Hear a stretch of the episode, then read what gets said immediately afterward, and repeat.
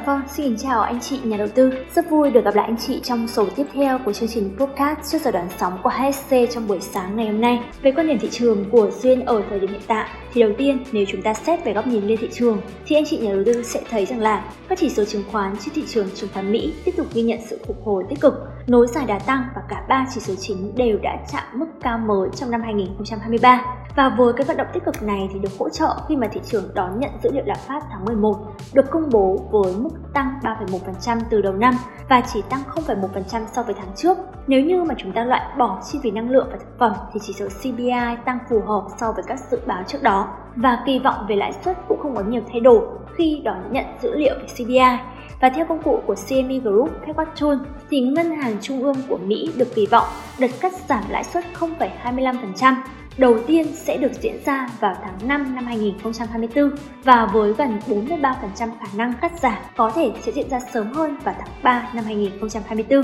Và từ các dữ liệu đó thì lợi suất trái phiếu kho bạc kỳ hạn 30 năm và 10 năm của Mỹ thì vẫn tiếp tục theo xu hướng giảm xuống. Nhìn chung thì với dữ liệu liên quan tới vĩ mô quan trọng được công bố tuần này của thị trường Mỹ thì vẫn đang đi đúng theo sự kỳ vọng của thị trường. Do đó mà tâm lý tích cực cũng được lan tỏa trên thị trường chứng khoán. Còn với thị trường trong nước, với bối cảnh vĩ mô ở thời điểm hiện tại thì anh chị nhà đầu tư cũng biết nền kinh tế Việt Nam thì vẫn đang trong giai đoạn phục hồi với các số liệu vĩ mô đang ngày càng được cải thiện hơn. Cùng với đó thì các chính sách hỗ trợ kinh tế của chính phủ tiếp tục được đẩy mạnh như là giảm thuế VAT, cải cách tiền lương hay là duy trì nới lỏng tiền tệ, tạo điều kiện kinh doanh thuận lợi hơn cho các doanh nghiệp đúng không ạ? Bên cạnh đó thì trong tuần này nổi bật là hai ngày vừa qua thì cũng đã diễn ra chuyến thăm chính thức Việt Nam của Chủ tịch nước Trung Quốc ông Tập Cận Bình. Như anh chị nhà đầu tư biết rằng là Trung Quốc hiện là đối tác thương mại lớn nhất, thị trường nhập khẩu thứ hai của Việt Nam và ngược lại thì Việt Nam là đối tác thương mại lớn thứ tư và lớn nhất trong khu vực ASEAN của Trung Quốc. Và quan hệ kinh tế, thương mại giữa Việt Nam và Trung Quốc trong thời gian qua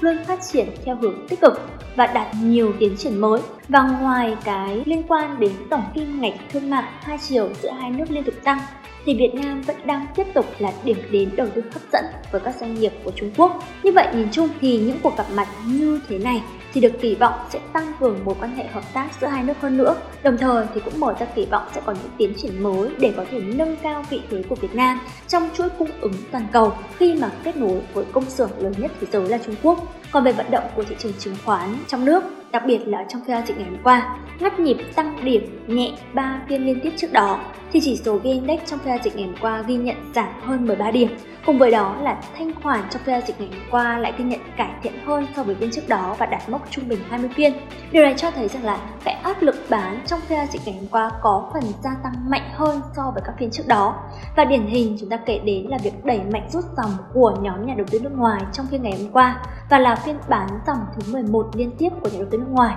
đóng góp một phần nào đó vào việc giảm điểm của chỉ số VN Index đúng không ạ? Bên cạnh đó thì ở trong phiên giao dịch ngày hôm qua thì nhóm cổ phiếu vốn hóa lớn cũng ghi nhận có sự suy yếu và điều này tạo sức ép đối với thị trường khi mà hầu hết các nhóm ngành đều chìm trong sắc đỏ. Do đó một lần nữa chúng ta lại thấy rằng là cái sức ảnh hưởng của nhóm cổ phiếu vốn hóa lớn đối với vận động của chỉ số thị trường chung. Chính vì vậy mà với vận động của nhóm này tiếp tục là yếu tố cần chúng ta phải theo dõi một cách chặt chẽ và đặc biệt là để thị trường có thể bứt phá tăng mạnh thì việc xác nhận đồng thuận tạo đáy ở các cổ phiếu trong nhóm này là điều cần thiết. Tuy vậy thì trong bối cảnh ở thời điểm hiện tại, đặc biệt là trong tuần này là tuần tiền đáo hạn phái sinh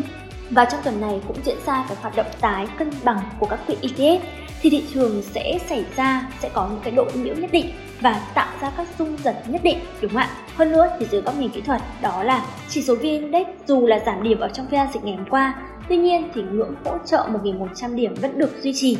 đây là ngưỡng mà được cho là khá vững vàng khi mà được củng cố trong suốt hơn một tháng vừa qua. Do đó mà các cổ phiếu trong danh mục của anh chị nhà đầu tư vẫn đang nắm giữ thì anh chị nhà đầu tư có thể tiếp tục duy trì. Đồng thời thì các vị thế mua mới chúng ta có thể tiếp tục tích lũy trong các nhịp điều chỉnh tung lắc tại các ngưỡng hỗ trợ mạnh khi mà cơ hội có giá chiết khấu đang được mở ra. Đặc biệt là chúng ta sẽ chú ý tới nhóm cổ phiếu nhận được sự quan tâm của dòng tiền. Dạ vâng, và đó là một vài những cái quan điểm về thị trường của riêng ở thời điểm hiện tại. Cảm ơn anh chị nhà đầu tư đã lắng nghe.